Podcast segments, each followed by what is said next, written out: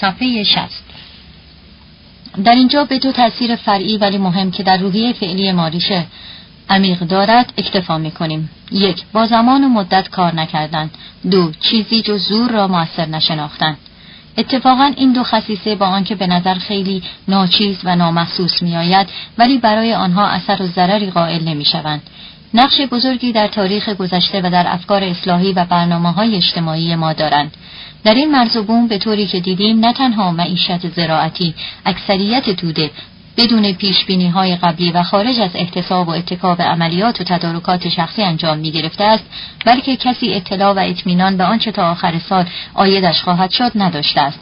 و تازه محصولی را هم که به انبار یا به خانه می برده اند و اساس و دارایی مردم پیوسته در معرض تجاوز بوده است. بنابراین هیچگاه نمی توانستند تصویر روشنی از آینده در ذهن خود بپرورانند. حتی مالکین و توانگران و دولتیان نیز برخوردار از تأمین مالی و جانی نبوده اند. زیرا که اولا ها و دست به دست های دائمی دولت و ملک دوام و ثبات کلی را سست می کرده است. ثانیا در دوران ابتدایی و اقتدار سلسله ها و دوام عمر پادشاهان نیز مقامات و مناسب از صدر تا زیل بازیچه هوس و غضب از یک طرف و حسادت و سخنچینی از طرف دیگر بوده است.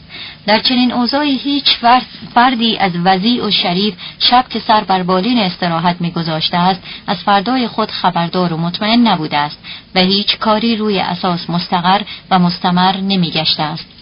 روزگار همه در تزلزل و تردید میگذشته است. نان خوردن روز به روز و خوش بودن در دم برنامه زندگی فردی و اجتماعی رعایا و حکام بوده است. توضیح هاشیه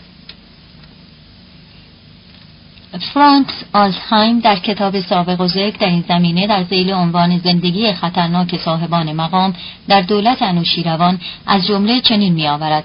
صاحب مقام جدید نه تنها خطرناکتر از پیشینیان خود میزیست بلکه باید به همچنین زرنگتر و بیفکتر باشد. همیشه باید بدون تردید و درنگ بر حسب میل و اکثرا نیز بر حسب خلق و هوس خداوندگار خود رفتار کند. باید با گروهی که در دربار یا در دولت در رأس قدرتن در تماس دائم باشد. وی تا وقتی مقام خود را داشت در موقعیت خوبی بود اما هیچ کس خود را در امان حس نمی کرد. چه ممکن بود همین فردا حکم بیرحمانه درباره وی صادر شود که معنی آن مرگ و مسئله شدن او و ننگ و فقر خانواده اوست. در یک چنین مکتب سختی مردانی بار آمده هند که خو کرده بودند به هر چیزی تندر بدهند و هر قدر آنها با توانایی ها و سرفرود آوردن های خود بالاتر می‌رفتند به همان نسبت جبر و ناامنی و تحت قیمومت بودن بر دوش آنها سنگینی بیشتری می‌کرد. ادامه متن. در تاریخ ایران غیر از دستگاه های دینی که فل جمله استقرار استمرار دارد و روی سنت ها و حساب و کتابی میچرخد هیچ جا ثبات و اتصال دیده نمی شود و کارها بر روال و دوام و بقا یا از روی نقش و نظر بر آینده طرح و تعقیب نمی گردد.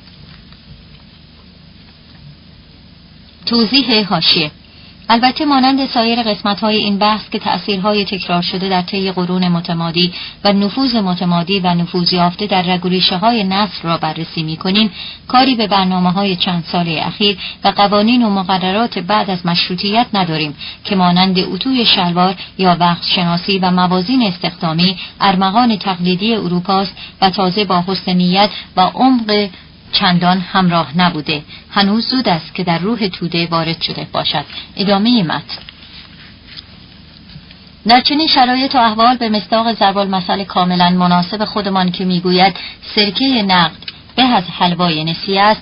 در نظر کوچک و بزرگ مردم فقط آنچه حاضر و موجود است و قابل استفاده فوری می باشد ارزش و خاصیت پیدا می کند آنچه منکول به آینده و محتاج به صرف وقت و بدل جهد می شود چون اطمینان به آینده نیست بی اعتبار است و اعتنا به آن نمی شود حسابها و کارها صرفا روی حرکات مشهود و نتایج سریع الوصول می رود همانطور که سعدی با اعجاب و عبرت از خاک چینی که چهل سال پدر و پسر خمیر آن را ورز می دهند یاد می کند هر گونه طرح و تدارکی که متضمن مطالعه قبلی و ادامه بعدی و نتیجه گیری نهایی باشد پیشا پیش مردود است و کسی عقیده و حوصله آن را ندارد.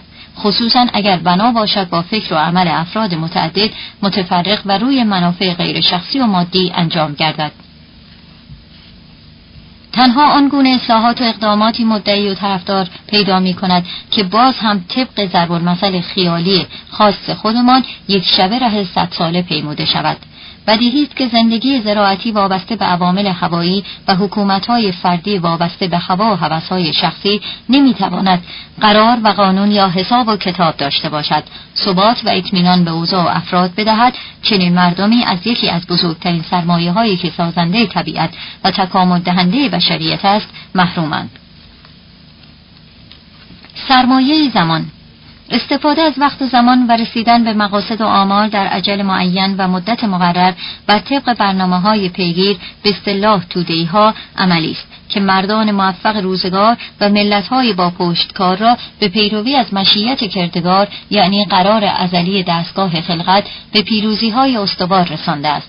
کلمه صبر که در قرآن این اندازه با تأکید و توصیف آمده است و ملازم با پایداری طولانی در برابر مشکلات و خطرات از یک طرف و امیدواری به رحمت و نجات نهایی از طرف دیگر است همان استفاده و استخدام زمان می باشد.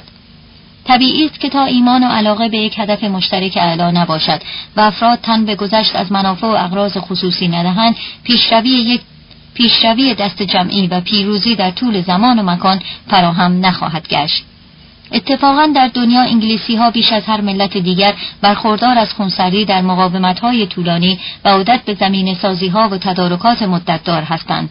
سر پیروزی های عظیم تاریخی آنها چه در جنگ های نظامی که به قول ناپلئون در همه نبردها شکست می‌خورند جز در آخری و چه در رقابت های اقتصادی و سیاسی روی همین صبر و پشتکار و به حساب گرفتن زمان است ما برعکس شاید عجولترین مردم دنیا باشیم و به همین دلیل کاری به دست خیش از پیش نمی‌بریم و احزاب اصلاحی و انقلابی ما تماما شکست می‌خورند.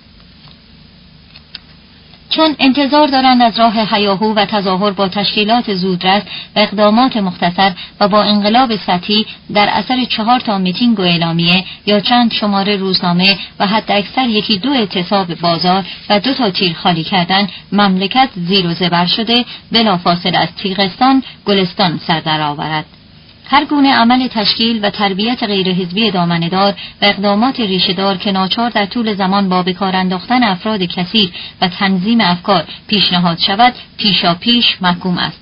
در حالی که برای ملتهای سراپا در زنجیر که حرکات تند و تیز آنها از هر طرف مشهود و مسدود است و توانایی عملی فوقالعاده ناچیزی دارند اگر امکان جنبش و راه نجاتی باشد تنها در حرکات ملایم منظم و کوچک است که وقتی در تعداد و تکرار زیاد ضرب شد و در زمان وسیع در جهت واحدی گسترش و پیشروی یافت از نتیجه آن یک انتقال محسوس و مثبت در خواهد آمد. از طرف دیگر ملتی را در پیش رو داریم که عمل طبیعت را در سیل آفات و حوادث ناگهانی احساس کرده. از تأثیرهای ریز تدریجی ولی خیلی طولانی اشعه ملایم آفتاب و قطرات باران که طی دهور و اثار کوها و دریاها و قاره ها و انسانها را به وجود می آورد قافل است و هر عمل بشری را که به جای رسیده باشد از دست حکام و زورمندانی دیده است که پشت سرش فشار و فوریت گذاردند.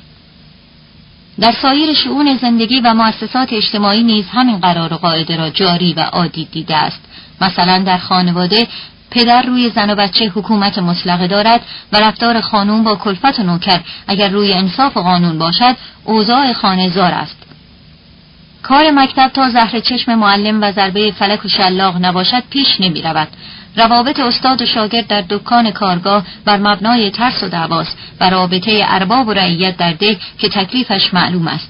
در ذهن چنین مردمی که انجام هر عمل و وصول به هر مقصد را فقط در سایه زور و ضربت دیدند رفته رفته چنین عقیده رسوخ یافته است که در دنیا یگان عامل موثر اجبار و تحمیل است. دین خدا هم اگر شمشیر نبود پیش نمی‌رفت و کاملا به جا و به حق است که مردم را به اجبار و کشتار به راه خیر و صلاح آورند. به همین قرار اچاف و الزام وقتی از ناحیه آمرین و حاکمین صورت می‌گیرد حتی در نظر متشرعین مقدس چندان عمل خلاف دین و انصاف جلوه نکرده یک جواز ضمنی عملی از روی ناچاری برای حکومتهای استبدادی صادر شده بوده است. بعضی از مبارزین روشنفکر نیز به طور طبیعی و بدیهی با قلت عدد به جا راه به جایی نمی‌برند جز تحمیل الزامی و تعطیل آزادی و حداکثر انتخابات انحصاری یعنی تکرار همان وضعی که از آن شکایت دارند.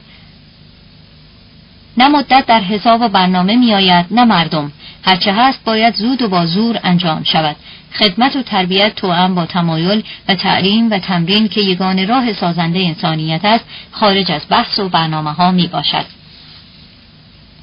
اما آنها که اعتقاد به حقیقت و ابدیت دارند قاعدتا نباید چنین فکر کنند کسانی که سطح دیدشان برتر از خودبینی و قصدشان بیشتر از بهره برداری خصوصی در مدت عمر شخصی است برای هدفهای عمومی جاویدان کار می کنند و در حساب آینده جهان اثر و پاداش می طلبند. دیر یا زود رسیدن به مقصود و به چشم خود ندیدن یا زنده و مرده بودن برایشان فرق چندان ندارد خواهان حق و همگام با حق خواهان بوده و اعمال خود را در هر حال موثر و معجور می‌دانند. حالا و آینده. تا اینجا سعی کردیم قصد فریب و خوشایند خود و دیگران را نداشته حقایق واقعی و عوامل اساسی را که سازنده ایرانی امروزی است بشناسیم. بدیهی است که هیچ علاج و عمل تا منشأ درد تشخیص داده نشود نمی‌تواند مفید واقع گردد. حقیقت هر تلخ باشد باید با آن روبرو شد.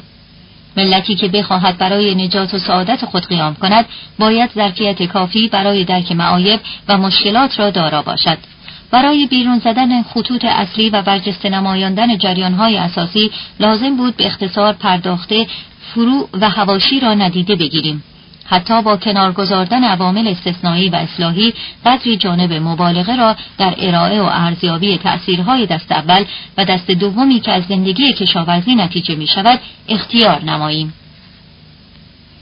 و الا مسلم است که معیشت ایرانیان صرفا از راه زراعت نبوده زراعت خالی از دخالت دست و فکر صورت نمی گرفته و مردم این مرز و بوم بی ارتباط و بی اطلاع کامل از همدیگر و از دیگران نبودند بلکه در معرض جریانهای تغییر دهنده و تأثیر کننده داخل و خارج قرار داشتند.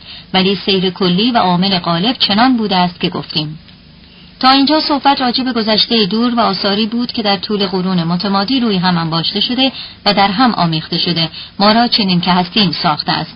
ولی انسان درست نشده است که در گذشته زندگی کند و راجع به گذشته حرف بزند مگر آنکه شناسایی صحیح گذشته برای کمک به حال و به پیشروی در زمان و برای شناختن آینده باشد.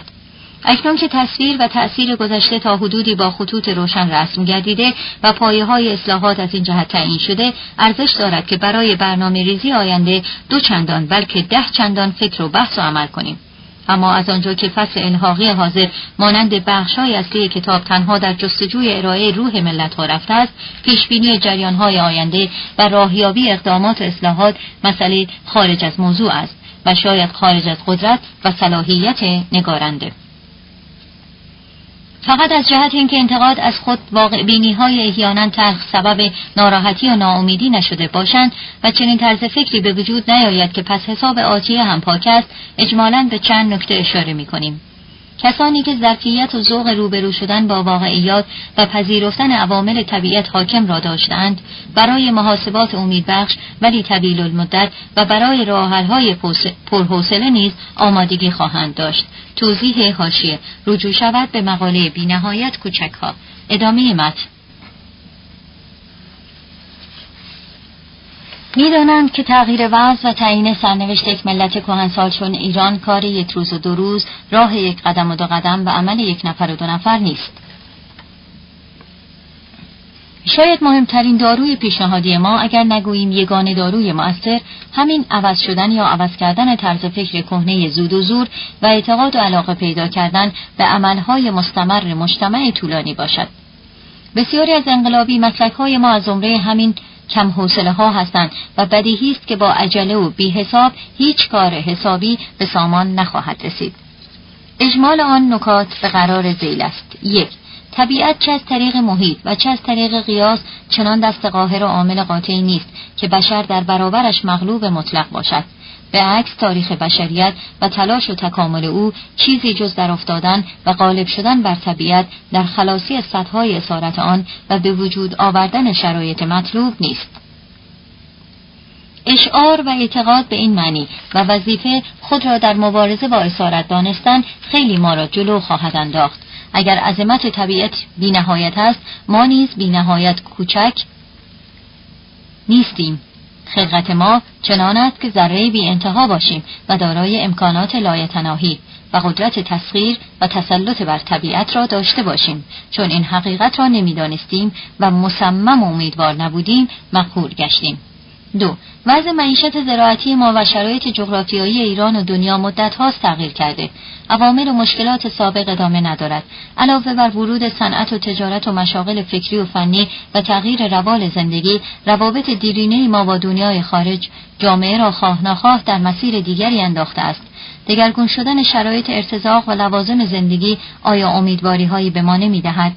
زندگی جدید که روز به روز چه در صناعت و تجارت و چه در زراعت بر مدار علم و اندازه و فن می افتد و حالت ارتباط و اجتماعی شدن آن تا سرحد بین, بین المللی کشیده می شود آیا احتیاج و اجبار به حساب و همکاری را زیاد نمی کند؟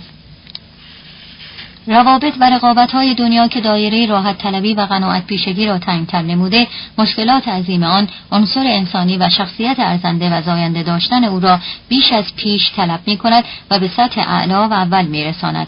آیا بارقه امیدی نیست؟ یعنی به ما عملا و اجبارا نخواهند فهمان که روش های پوسیده ناشی از ارتزاق کشاورزی دیگر در مقیاس فردی و اخلاقی امروز و در سطح اجتماعی و حکومتی نه افتخار است و نه قابل قبول و دوام همان عامل حیاتی ارتزاق که ما را آنچنان کرده است آیا نمی‌تواند این چنین کند؟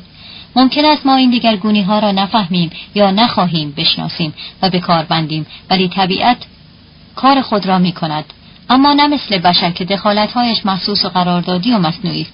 کار طبیعت اول با ملایمت و تدریج پیش می رود مثل رسوب یافتن قشرهای کف دریا و فعل و انفعالهای زیرزمینی ولی روی هم انباشته شدن قشرها و پدید آمدن نیروهای سرکوفته درونی بالاخره از زلزله و زیر و زبر شدنهای عظیم سر در میآورد و کوهها و اقیانوسهای تازه می‌سازد به عبارت انسانی و اجتماعی انقلابها برانگیخته می شود آگاهی داشتن به این کیفیات و تصریه و تصریح افکار وسیله تنظیم و تسریع امر خواهد بود 3.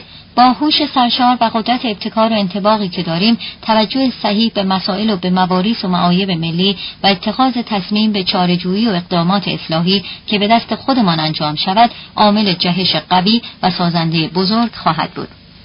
مثلا همینقدر که بفهمیم و قبول کنیم که یکی از دردهای مزمن و عمیق ما که درهای امنیت و سلامت و آقایی و سعادت را به رویمان بسته است خصلت خودبینی و زندگی فردی است و باید به جبران جریانهای چندین هزار ساله به تجمعهای عملی و تمرینهای همکاری و انضباط در شعون مختلف زندگی پرداخته وظیفه دینی و انسانی و ملی خود بدانیم که با وجود مشکلات و ناراحتی ها و برخلاف گذشته اعمالی را که عادت و اصرار داشتیم به صورت فردی و شخصی انجام دهیم با همفکری و همکاری یکدیگر پیش ببریم. چنین توجه و تمرینی انقلاب عظیمی در حیات ملیمان به وجود خواهد آورد.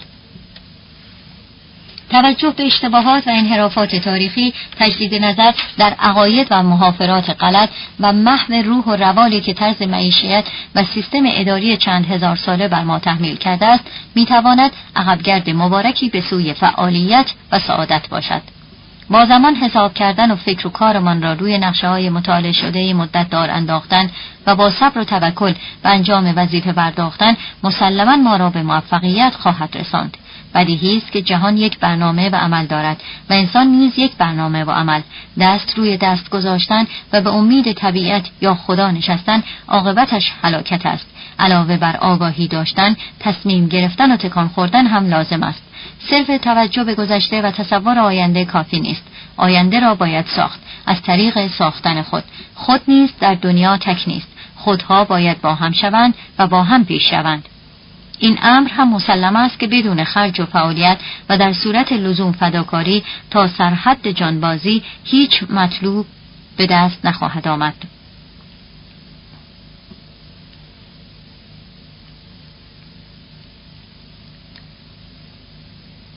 لن تنالو بر حتی تنفقو مما تحبون.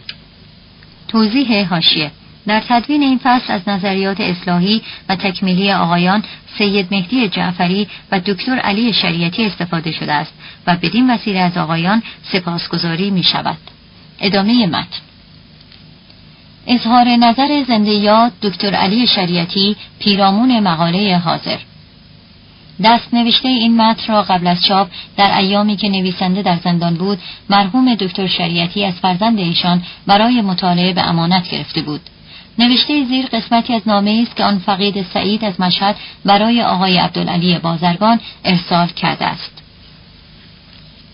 اما درباره این مقاله مثل همه نوشته های ایشان من جز اعجاب آمیخته با لذت از هوشیاری شگفت و قدرت خلق و ابتکار و تعلیف و بخصوص نتیجه گیری و بکار گرفتن ماهرانه همه دانستنی های گوناگون برای رسیدن و رساندن به مقصود دلخواه هیچ نظری نمی‌توانم بدهم و به خود چنین حقی نمی‌دهم که رحم الله امری عرف و قدر نفسهی جز اینکه در دو اصل من تردید دارم و آن یکی این است که آیا در مسائل انسانی و به خصوص جامعه شناسی و روانشناسی اجتماعی که ترکیب پیچیده ای از مسائل انسانی است می توان به عامل تام قائل شد؟ و اگر آری آیا می توان قاطعا گفت که این عامل در سیستم معیشیت و طریقه ارتزاق است؟ من شخصا بیشتر میل دارم که در جامعه شناسی به شیوه گریچ به تعداد عواملی که در هم تأثیرات متقابل دارند تکیه کنم و به قول او در صورتی که در این تحقیق در یک نوع تعلیل توحیدی جامعه شناسی و روانشناسی اجتماعی ایران است و یافتن علت العلل یا علت غالب و آن در عین حال که سیستم معیشیت و طریقه ارتزاق عنوان شده است ولی از لحن بحث و توجیه چنین برمیآید که بیشتر عامل جغرافیایی عامل تام گرفته شده است که مستقیما و منحصرا معلول عامل جغرافیایی است. و این خود یک مکتب جامعه شناسی است که مبنای آن را محیط جغرافیایی جامعه می‌داند و از ابن خلدون تا ایولاکوست معاصر گروهی برانند. آنچه در اینجا مطرح می شود این است که آیا اگر به جای ما بربرهای شمال آفریقا در ایران ساکن بودند درست همین حال و حالات را داشتند که ما داریم؟ آیا در دیگر کشورها به میزانی که دارای وضع جغرافیایی مشابهی با ما هستند از نظر روحی و اجتماعی نیز به ما شبیهند و گذشته از آن اختلاف شدیدی که از نظر خصائل و خصائص میان اقوام مختلف ساکن ایران وجود دارد در چیست؟ و نیز در ایران باید میان مردم شمال ایران کمترین شباهتی با مردم جنوب ایران نباشد. مسئله دیگر ضعف احساس ملیت در ایران یکسره معلول تفرق نواحی مزروعی و مسکونی و عدم ارتباط عنوان شده است. در صورتی که من دو عامل دیگر را موثرتر می‌دانستم. یکی اسلام که هم یک مذهب خارجی است از نظر ملیت ایرانی و هم روح جهانی و بین المللی دارد و بخصوص مخالف صحیح اصل ملیت است و بالاخص که یک امت بزرگ و پایدار تشکیل داد که ملتهای مختلف و از جمله ایران را در خود حل کرد. و دیگری تسلط پیاپی عناصر بیگانه بر این مملکت است که از نظر قدرت و تأثیر و مدت بر حکومتهای همسایه و ورود و حلول آنها در متن جامعه و بخصوص فئودالیسم سیاسی که شکل سیاسی غالب دوره های تاریخی ما بوده است و هر یک از این ملوک و توایف بر قسمتی از ایران و قسمتی از عراضی و بلاد مجاور خارج ایران حکومت داشتند و بنابراین مرزهای ملی و مرزهای سیاسی که کمتر بر هم منطبق بودند محو شده است. و یکی دیگر نیز همان شرایط خاص جغرافیایی و پراکندگی زندگی که عامل ضعف تفاهم ملی و اشتراک احساس قومی بوده است. غالب این عوامل مربوط به بعد از اسلام است و تاریخ ناظر و شاهد است که پیش از اسلام احساس ملیت در ایرانیان بسیار قوی بوده است و قویتر از مذهب. مسئله دیگری که در زمینه بحث و به خصوص شیوه بحث طرحش بسیار بجاست تکیه بیشتر بر روی مسئله است که آن را در درباره ایران آورده است و این یکی از کتابهایی است که مثل کتاب پرنو توجهش برای این رساله بیفایده است. با آن توجه اوست به موقعیت جغرافیایی ایران در عالم که آن را چهار راه تاریخ خوانده است و معبر دائمی اقوام گوناگون و افکار و مذاهب مختلف. چنانکه گویی ایران با همه اقوام و تمدنهای عالم قدیم همسایه است و چهارراه و مرکز همه آنها. آیا توجه به همین اصل معبر بودن و چهارراه بودن بسیاری از خصوصیاتی را که استاد تنها از وضعیت کشاورزی و روستایی ایران استناد کردن تعلیل نمی کند؟ نمی‌گویم این عامل به جای آن عامل ولی در کنار آن این کیفیت جغرافیایی در طول تاریخ به مردمی که همواره در گذر در رهگذر دیگران و مردم و مذاهب رنگارنگ بودند یک نوع رفتار و اخلاق و روحیه شهرهای زواری و توریستی و قهوهخانه های سر راهی را نمی‌دهد. تفاوتی در برابر حوادث بیتعصبی انتباق با هرچه پیش آید سازگاری و رنگ عوض کردن نان به روز و مشتری خوردن دروغ و چاپلوسی و ذلت و نداشتن غرور و اصالت و توجه به خواست و مزاج دیگران و محو شخصیت خود و غیره که غالبا اینها صفاتی است که در مردم سرگذر بیشتر دیده می شود تا مردم دهاتی و مستقل و مستغنی از غیر. در پایان بحث مسائلی که به عنوان طرحها و گامهایی برای جبران نقایص روحی و اجتماعی مطرح شده است در عین حال که درست است و پذیرفتنی ولی به نظر من از نظر شدت و تأثیر با لحن و بحث متن نمی‌خورد. از خواندن متن رساله خواننده قانع می شود و معتقد که این ضعف اخلاقی و روانی که در ما هست صفاتی سطحی و گذرا و عوارضی موقتی نیست بلکه معلول جبری و قطعی علل ریشهدار و محکم اجتماعی است و بنابراین زخم های سطحی نیست که بتوان التیام داد یا جراحی کرد. بلکه زایده مزاج و اقتضای سرشت و ساختمان این اجتماع است. بنابراین در حالی که انحرافها و ضعفها این چنین عمیق و ریشهدار و جدی تلقی می شود و تفسیر باید در آن هنگام که از راه علاج و جبران سخن به میان میآید خواننده در برابر یک راه حل بسیار قاطع و عامل یا عوامل نیرومند و کوبنده و سازنده بسیار موثر قرار گیرد تا بتواند با شناختی که نسبت به بدیها و کجیها پیدا کرده است بدان معتقد و امیدوار گردد. ولی من به عنوان یک خواننده اینجور احساس کردم که انگام بیان و تفسیر و توصیف دردها و نقصها نویسنده لحن قاطع و مطمئن همراه با نظری دقیق و عمیق و مسلم دارند و چون سخن بر سر ارائه راه حل و مبارزه با آن انحرافها پیش میآید نویسنده قاطعیت و قوت و شدت و اطمینان خیش را از دست می‌دهند و با لحنی ضعیفتر سخن می‌گویند. آیا در عین حال که تحلیل و تعلیل جامعه شناسی و اقتصادی و جغرافیایی روانشناسی و اجتماع ایرانی را میپذیریم با توجه به مواردی از تاریخ این ملت که در آن احساس نیرومند مشترک و تفاهم و اشتراک و تحریک و تجهیز همگانی و شدت و قاطعیت و تصمیم در میان همین مردم پدیدار میگردد؟ بسیاری جریانات مذهبی اسلامی نهضت اسلامی نهضت ابو مسلم یعنی نهضت ایرانیان علیه بنی امیه نهضت تشیع اسماعیلیه و غیره نادر و غیره این اواخر بابیت و مشروطیت و غیره نمی‌توان معتقد شد که در عین حال ملت ما استعداد یافتن یک ایمان تازه یک هدف مشترک تحریک و تجهیز عمومی و حرکت اجتماعی وسیع مذهبی یا سیاسی یا اجتماعی را دارد و گذشته از آن یافتن یک ایمان تازه و نیرومند و داشتن, داشتن یک هدف مشترک بسیاری از ضعفها و های مزمن و ریشهدار روحی و اخلاقی را به طرز معجزه‌آسای شفا میبخشد و جامعه را قوی و راست و دیگرگون و سالم می‌سازد. پایان کتاب دوم بهمن ماه 1381